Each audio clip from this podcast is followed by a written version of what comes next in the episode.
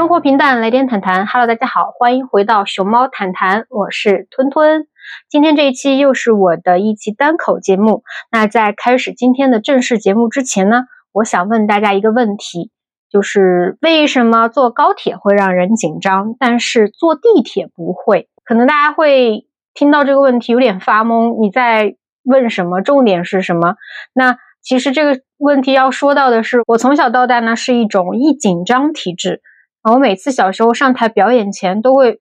疯狂的想上厕所，然后老师都会说：“哎，你这个姑娘怎么回事呀？还挺能尿。”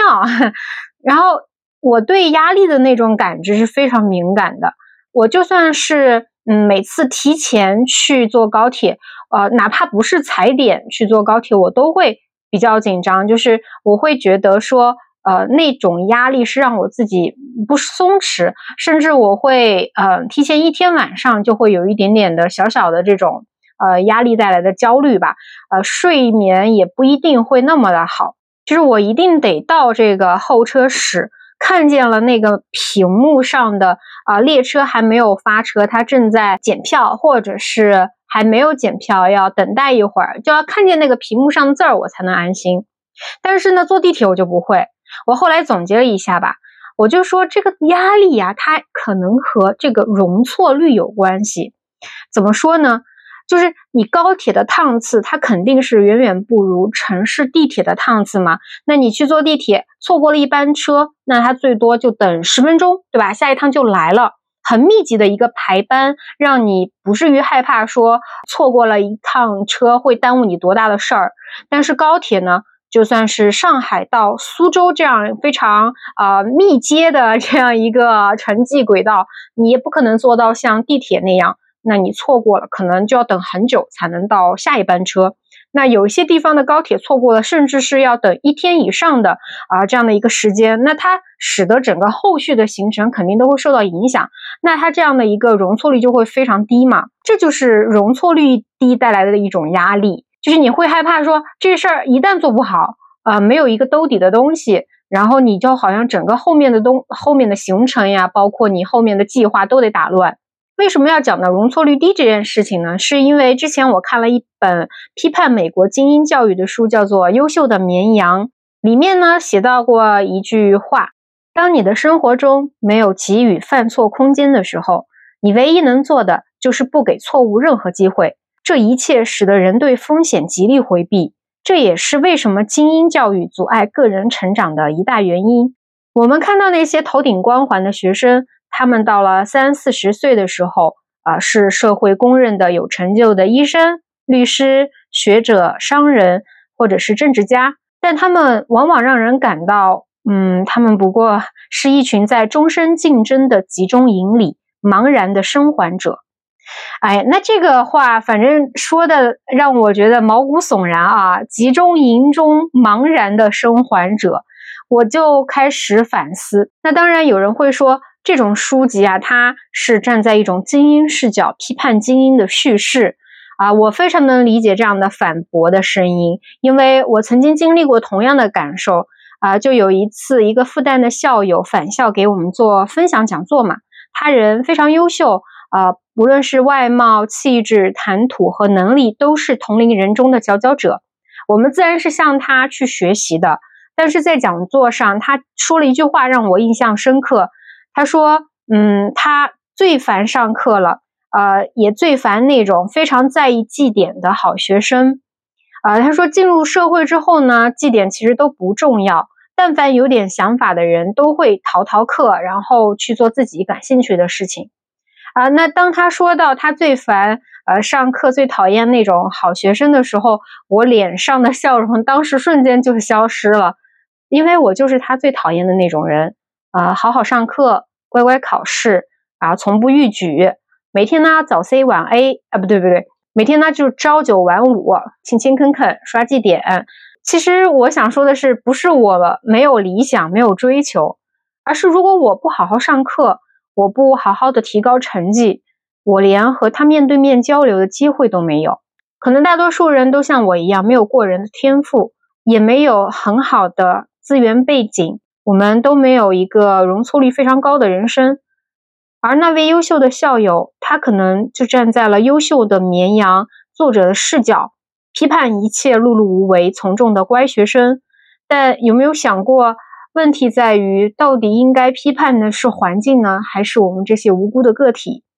所以我今天要讲的内容，不是我自己，也不是批判精英们，而是讲内卷和鸡娃。因为我们其实可以从啊内卷和鸡娃这个过程当中看到，我们从小到大的一个教育环境与我们这代人所感受到的那种无形的压力之间是如何形成关联的。而且现在是九月初嘛，这个九月初探讨这些关于教育的话题也是非常应景的，毕竟是开学季。那那些新生们接二连三的已经去往了新的学校，对吧？带着憧憬和希望展开他们新的人生。而那些老生们也陆陆续续从家已经回到学校开始上课了，开始调整自己的状态。然后整个学校看似是非常热闹的，但是我自己呢，呃，有一个非常直接的感受。这个感受呢，是来自我两个经历，一个是一 v 一的，一个是一 v 多的。什么意思呢？一 v 一就是我和我一个特别要好的姐姐啊的聊天，然后聊了聊她和她女儿的故事。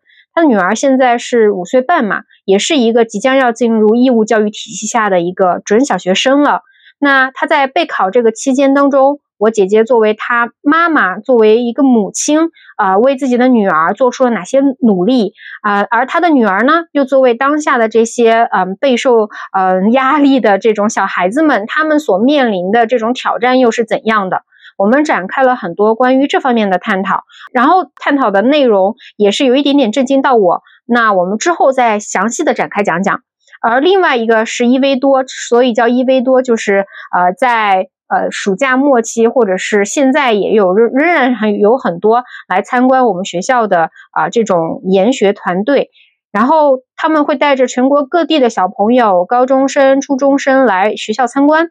然后学校里面呢，也有一些学生自发组织的志愿者团队去跟他们接洽，然后去为他们呃志愿的去讲解一些校园的历史。那你就可以亲自的和这些来自全国各地的家长们去进行一个亲自的一线的一些接触。那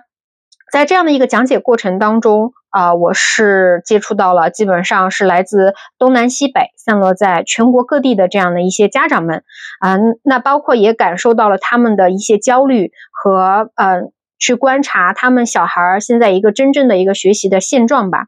啊，实际上，其实对于我们来说，我们这代人的呃童年的暑假呢，还是一个非常快乐的时间。呃，至少我们的童年记忆、暑假记忆是什么？《还珠格格》呀，还有就是那种去大泳池里面和朋友们一起开开心心的玩水呀，然后游泳呀。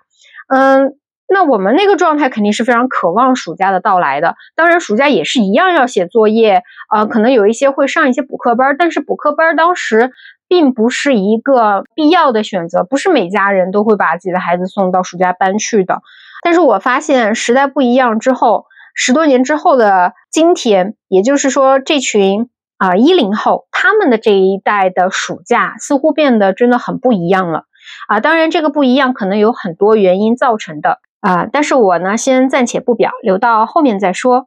总结而言呢，就是我后面主要讲的就是我两个渠道嘛，一 v 一和一 v 多的。这样的一个感想吧，或者是一个小小的观察，一种小小的田野调查，去了解到这些现在全国各地的啊初高中生们或者是小学生们他们的一个暑假现状和当下的一些家长的忧虑。那我们先来讲一讲这个一 v 一的呃经历吧，和这个非关系非常好的姐姐呢聊，呃，她和她女儿之间的这样一个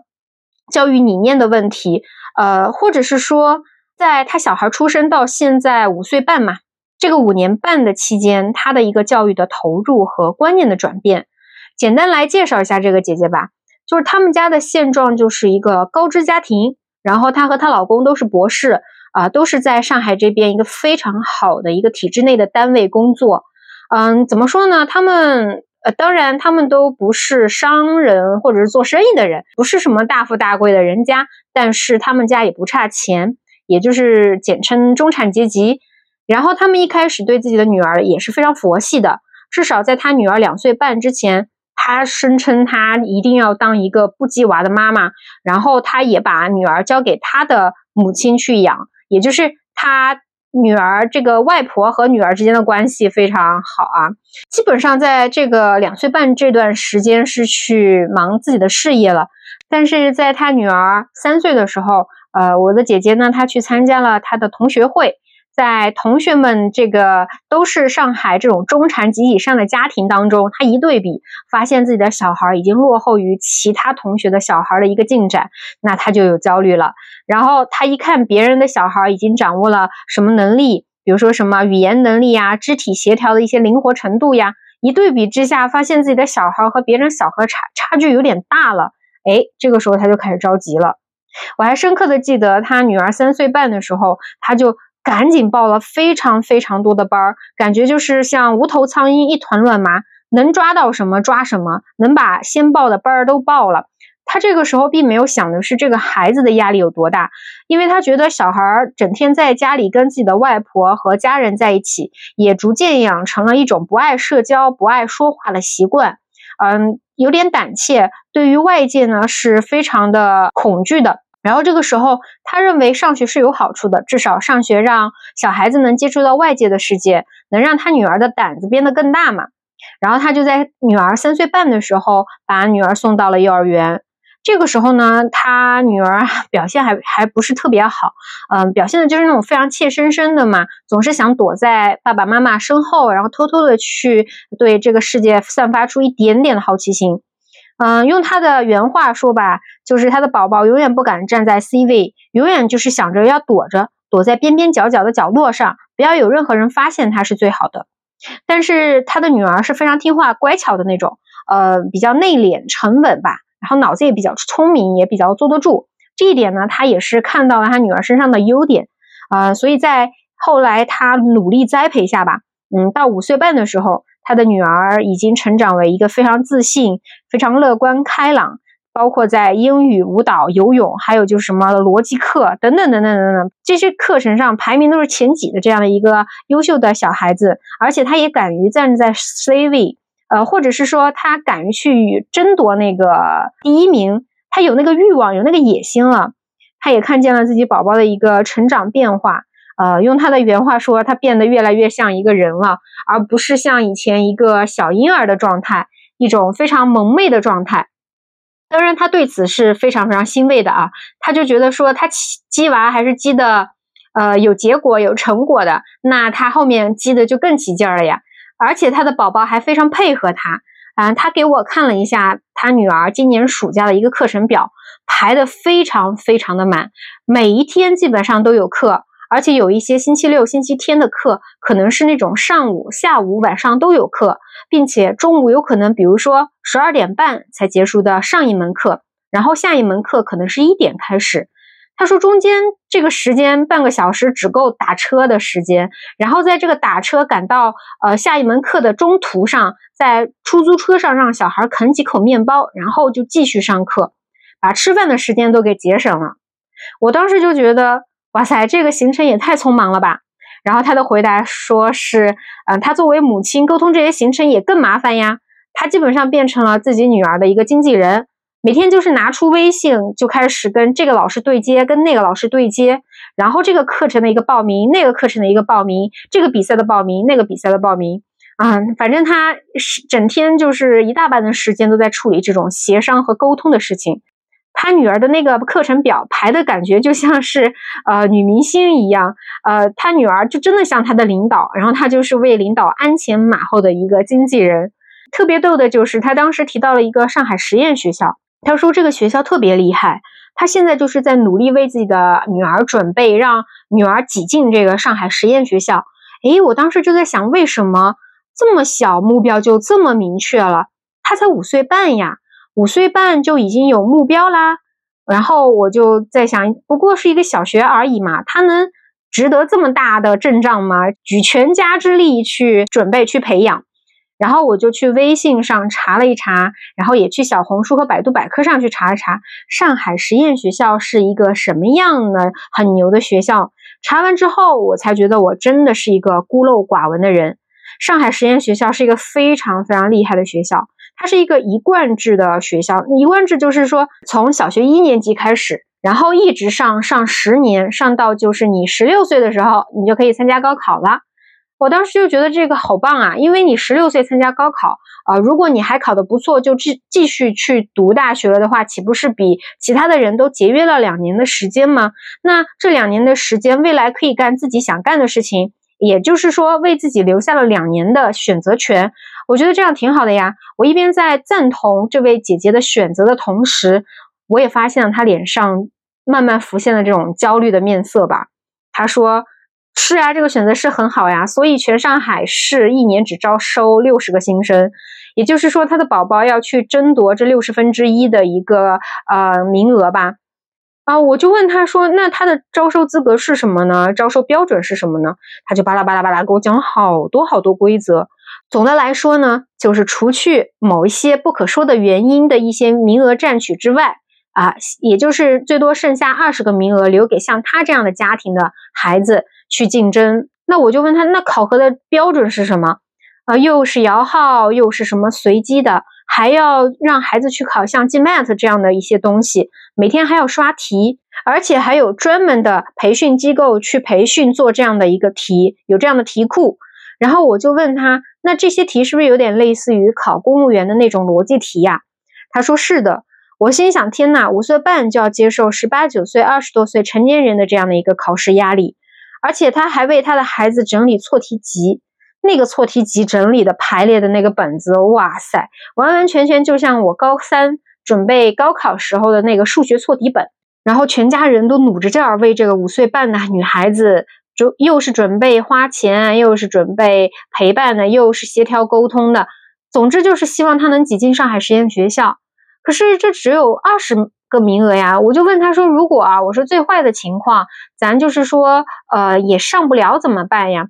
然后他就说：“如果去不了的话，基本上就有点像是高考第一志愿落榜。哎，这个上海实验学校是他们心中的清华北大，也就是说，你考不了清华北大了，然后你就只能往下面去找一些别的小学，而别的小学呢，就是差点意思。我当时内心就在打鼓。”我在想，现在的小孩子压力都已经从高考十八岁逐渐提前，从高考到中考，再到小升初，现在已经要到进入小学的阶段了吗？天哪，真是不敢想象！就是这种鸡娃和内卷，可能在几年前，或者是在这位姐姐怀孕前，我想她可能都想象不出来自己会变成这样的一个妈妈，并且她还在鸡娃的过程中找到了成就感和自洽，就是她感觉自己的女儿和自己是一个。呃，就像是一个合作非常愉快的女明星和经纪人，他们的努力体现在了女明星的一个卓越的成长和成绩上。然后两个人打配合打得特别好，她的宝宝也非常配合她。五岁半呢，就能在地铁上做作业。然后他跟我说，其实他也不想被卷成这样，但是这个环境就是这样的。他说，整个上海的一个压力就是在逐渐的提早的。像这些年的一些高考生，他们其实已经是中考筛选过后的了，所以他们已经是非常优秀的。他们的高考已经没有像中考压力那么大，因为上海的中考是有一半的人要去读职业高中的。其实这么一说来呢，他们的竞争压力也确实挺大的。像上这种好的小学，那他肯定就是圈子比较好，而且他一贯制，不用考虑小升初或者是中考这种考试节点了。我的这位好朋友姐姐呢，她还提到，就是说，呃，之所以她不想让孩子去上那种私立学校，那种很贵的私立学校，都是土豪的孩子在里面的那种，她觉得就是因为，如果小孩子的父母文化水平不高，光是有钱的话，会让小孩子的习气不好，带坏他家孩子。她非常看重圈子的重要性，嗯，她认为从小就要去选择一个比较好的圈子，让小孩浸淫进去，才能使得他品行比较端正。那其实我自己对这一点非常认可，因为我在之前某一期播客里提到过我的一位堂妹，嗯，她就是小时候在成都市市区非常市中心的一个很好的小学上学，然后结果就是她的小学当中有非常非常多的有钱人，而她家只是一个普通的工人阶层，她和这些有钱人家的小孩儿天天玩在一起，然后她在心理上就一直很拜金吧，嗯，而且一直有一种。自卑感，她就是那个买星巴克还要跟我炫耀的那个堂妹，嗯，然后我就是那个一直读菜场小学的呃人。但是当然，我觉得如果父母能够努力一下，把自己的小孩送到一个圈子更好的学校，那当然是更好的。但是像我觉得我的父母为我能提供的其实就是爱和陪伴。那我也没有在菜场小学里面成长成一棵歪脖子树。但是我觉得这位姐姐她的一个考虑是对的，就是至少不能像我妹妹那样，就是说太拜金了。有些时候会给人的感觉是这个小孩儿他过于早熟，呃，或者说他的价值观很早就被扭曲了。那到后面其实很难改掉的。啊，那这是一个岔开的话题，那我们还是回到这位姐姐的事儿上吧。然后我就问她嘛，我就说，那你女儿上这么多的课，对吧？你这么呃鸡娃，那要花多少钱？然后他就掐指一算，他说，基本上加上游泳啊、钢琴、舞蹈，还有什么英语、思维逻辑这些一块儿的话，差不多一个月一万块左右。他说，然后这些钱还不包括说你要去，比如说学钢琴，你就要买钢琴。然后你家里面 如果要装得下一个钢琴的话，是不是得要大一点的房子呀？那整个背后的这些隐形付出啊，零零总总吧，加在一起肯定是一笔不小的开支啊。但是他觉得为了女儿花钱，这是非常非常值得且正常的。然后他还说了一个特别有趣的点，他就说，虽然他天天这么鸡娃，但是实际上。因为现在开始鸡娃了之后，每天陪在女儿身边的就是妈妈嘛，就是他自己。那么女儿和妈妈的关系就逐渐的就超越了女儿和外婆之间的关系。他就说呀，小孩子，你不管是激他还是怎么样，其实最终还是谁陪伴他的时间最多，他就跟谁最亲近。所以除了聊这个教育之外呢，我又和他聊了聊他女儿的一个整个的成长，对作为母亲的他来说，他的人生有什么改变？那作为母亲来说，嗯，那他觉得生育这件事情值不值得去做呢？啊，大家他的回答当然是很值得。首先是他觉得有一个自己的女儿对他来说是极大的解决了他当时的一个人生焦虑。他说他在女儿没有来之前，他的人生就是。真的就是处在非常多的个十字路口，他不知道自己的锚点在哪里，也时常感到非常孤独。哪怕是结了婚，哪怕是在上海已经定居，他还是感受不到那种真正的陪伴。然后他做了很多很多的事情啊，包括他的工作性质，都是不能够立马给他一个短反馈的事情。可能就是他抛出了很多个球吧，都没有得到一个他期待的反馈，所以他就很迷茫。他当时也有一些自我怀疑。但是在生育的整个过程当中啊，他当然他是经历了一些就是网上所说的那种生育的痛啊，啊和一些身体上的这种损坏吧。但是他说比起这些痛，他觉得生育后的这种幸福感还是很值得的，因为养育一个女儿是非常值得去做的事情。他说女儿是他人生的贵人。我当时觉得这句话听到我都非常非常的感动。就是之前我看芭比看哭我的地方。就是在最后芭比变成人的时候，他和那个创始人和那个发明者之间的对话，然后我就觉得其实他们之间是一种母女式的互相欣赏，是其实是一种传承，这种传承是一种希望，是一种女性主义的传承。我觉得如果你是一位母亲的话，那么你的女儿如果能够获得的最大的力量来源，其实就是你自己。你是怎么样去解决自己的情绪问题？你是怎么样去处理自己的一些社交问题？你是怎么样的作为她的一个事业上的榜样的？等等等等等等，诸如此类。我觉得对于女儿来说，自己的母亲就是他一开始的一个榜样。我非常非常能理解姐姐说的那种心情。反正就是一个又在骗人生女儿系列吧。哎，我当时就问她了一个非常扎心的问题，我说：如果以后宝宝长大了，嗯，他跟一个他非常喜欢的男生在一起了。并且那个男生人也挺好的啊，你也不是说非常不满意的那种啊，但是他要跟着这个男孩要远走他乡了，嗯，他们要去世界的另外一端，要离开你，就是在一个物理距离上的很远的距离，那你内心可不可以接受呢？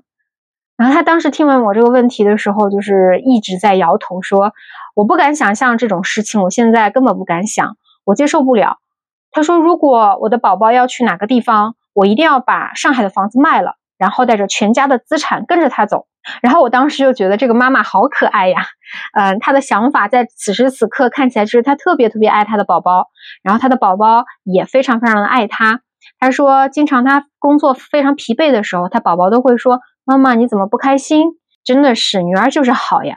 那我总结一下和这位姐姐交流的一个感想吧，就是至少在上海地区吧，我觉得她的经历不是一个个例，而且他的经历应该可以代表某一部分中产阶级的群体。呃，也就是说，现在的小孩子已经卷到了提早到了幼儿园升小学这个阶段，因为有一些很好的学校，它是一贯制的这样的一个筛选标准嘛，所以他这个压力是提前再提前，就像那个多米诺骨牌效应一样，噔噔噔噔噔噔噔，压力从高考，或者不是说，呃，压力是从就业。然后从考研、考公、考学，然后再到考高考，然后再层层往前推进到中考，然后又推进到小升初、幼升小，好像我们把所有的压力都放给未来的年轻人们，确实是一个非常卷的现象啊！我非常非常担心这些未来的小孩子们他们的一个身体健康还有心理健康。第二个感受的来源是一个做志愿者讲解的过程。当时我是接触到了很多的一个来我们学校参观的这些来自天南地北的家长们，他们带着自己的小孩过来，呃，他们的小孩有一些是小学，然后有一些是初中生，总之就是最大的也就是高一了，呃，这些小孩们。年纪比较大的呢，一般多半是来呃想要咨询一些高考的问题呀，啊想要家长们就是想要自己的孩子呃去立一个目标，让他们感受一下这些好的啊学校的这个氛围，然后那么在高考上可以努努劲儿。那那些小学生和初中生他们来这个校园参观，其实比较偏游玩性质了啊，他们对于高考这种信息的关注度并不多。呃，可能因为现在消消费降级吧，呃，别的地儿的消费挺高的，你说呃不能去，咱们就来一个高校进行参观，也熏陶熏陶也挺好的，并且消费也不高嘛，来学校参观也不咋花钱。整个过程当中，我感觉像是一种田野调查，然后这个田野调查呢，我笼笼统统大概整个流程应该是相当于采访过将近二十个家庭，五十个人吧。那我首先来说我的第一感受吧。第一感受就是全国整体的一个中考改革，好像把这个鸡娃节点从高考，或者是说内卷的节点从高考已经提前到了中考。很多的这个初中生家长的焦虑远远大于高中生家长的焦虑的，这点是我真的没有想象到的。他们当时有一个来自广西和深圳的这样两位家长嘛。他们就是说，他们小孩是刚刚补完课，也就是八月底补完课才有时间来带孩子出来玩一玩。哎，我就说这个补课，初中生初一就这么拼吗？他说，当然，他觉得说初三非常的关键，如果上不了好的，或者是考考不上高中的话，那你就只能去读职高了。所以说，这些初中生的家长们非常焦虑呀，因为现在不是说职高不好。其实这种改革呢，我觉得整体趋势是非常好的。大家可以去听一听我们前面几期漫谈文凭社会的那一期内容。我们当时就提到，如果说我们可以像德国这种教育体制去发展的话，然后很注重蓝领工人的一个素质、素养和价值，那么其实也是挺好的。但是有一个点就在于说，你这个社会它整体对蓝领工人的认可有没有跟上来？你不能一边只是忙着教育改革，把一群小孩扔到了一些职业高中上去，但是这些职业高中的教育体系有没有完善，有没有跟上？然后整个社会后续的一个就业的服务、就业的认可和就业的这种价值取向有没有跟上？我觉得这些肯定还是家长最焦虑的源源泉，因为他们认为就是说你还是只是读了一个初中嘛，就拿一个中学文凭、中学毕业证，你连大学文凭、本科文凭都没有。那这个社会，它的嗯就业又是要这些的，所以他就非常的焦虑。他们的焦虑散发着一种被人剥夺了人生选择权那样的，我非常能理解哈。因为放在我考试的那个年代，我会觉得为什么人生的容错率会变得如此之低？呃，我当时的很多的同学们，他们在初中的时候还没有开窍的，还整天在玩呢。初中的时候。嗯，他们是到了高中，然后会发突然醒悟，就是说自己应该对自己负责任了。那在高一、高二开始努力的去学习，那这个时候都是有时间去拯救自己的，然后也能为自己的人生负责的。就是我就在想说，容错率怎么会变得那么低呢？就好像说，嗯，一旦不行，你后面的人生的计划和步骤就得调整了。啊，当然，我只是从表面现象去讲啊。如果我的听众当中有对教育改革和劳动经济学相关的这样的一些博士生或者是研究者吧，我是非常非常欢迎你们在评论区去纠正我的一些错误的观点和观察，或者是说补充我的一些观点和观察之外的一些理论和知识吧，就给我和其他的听众做一个科普，那我是非常非常欢迎的啊。那我们再继续说。那现在对于那些高考来说呢，反正我采访的那几个家长呢，他们就是反馈的是现在已经不分文理了啊。那这个不分文理就是自己去选择三门小的科目，就比如说物理、历史、生物可以凑一个小三科，然后你自己再去考。那其实这样的方式我感觉好像也挺不错的啊。对于那种。文理比较兼容的学生来说，是一个可能挺好的改革方向。但是我我也不知道这样的改革它后续的一些呃好的影响、坏的影响分别是什么。呃，我只是第一直观感受，觉得这个对中学的老师教课的老师是不是一种挑战呀？就是你怎么样去控制这个班级他上课的质量呢？反正我这个也是确实没有怎么太调研过啊。呃，但我觉得这也应该是可以解决的事情吧。然后还有就是有一些省市的家长跟我反映说，他们现在省是可以开放不考英语，可以考其他小语种的。哎，我当时就在想，如果那样做的话，这种不对称的资源会带来什么样的变故呢？就是因为我觉得说，在中国吧，英语是一个学起来，呃，当然再加上它的学费和它的使用价值，综合考量下来是一门性价比最高的外语。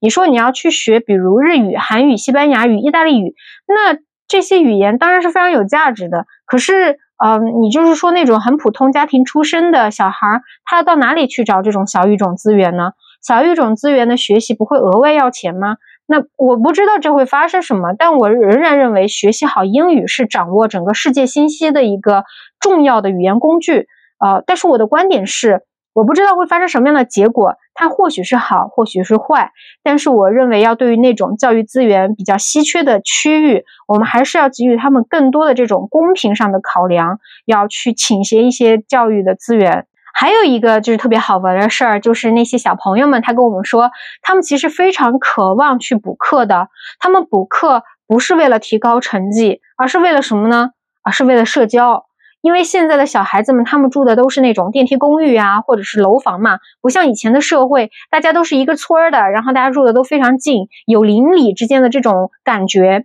然后大家上学一起上，然后一起吃小饭桌，或者是说工人子弟校嘛，大家父母都是认识的同事，父辈和子辈们之间的关系是非常融洽，而且彼此都是互相认识的，就是那样的情况下，大家肯定都不孤单嘛。但是现在我们的这个社会的结构已经被打成原子化了，每个人住的地方都不同，一个人住这儿，一个人住那儿，东南西北的，然后距离也不近，要聚在一起也挺难的。那真的要聚在一起，不如我们就聚在一起学习吧。那这个确实是一个很好的由头。那有一个小男孩，他是广西桂林人嘛，他妈妈带着他来，然后他就说他就是非常想去补课班的，因为他觉得家里实在太无聊，太无聊了，他天天看电视都看烦了，然后游戏也玩烦了。然后他妈妈就赶紧给他报了个班儿，让他去和他的朋友们一起玩。有些时候嘛，这个东西确实是考虑到，特别是你想疫情封校期间，大家都是在自己家里面上课，然后天天对着个电脑屏幕，然后又没有找到自己的小伙伴，然后网课上了那么久，现在解封了，暑假过后还不能和自己的小伙伴们一起玩，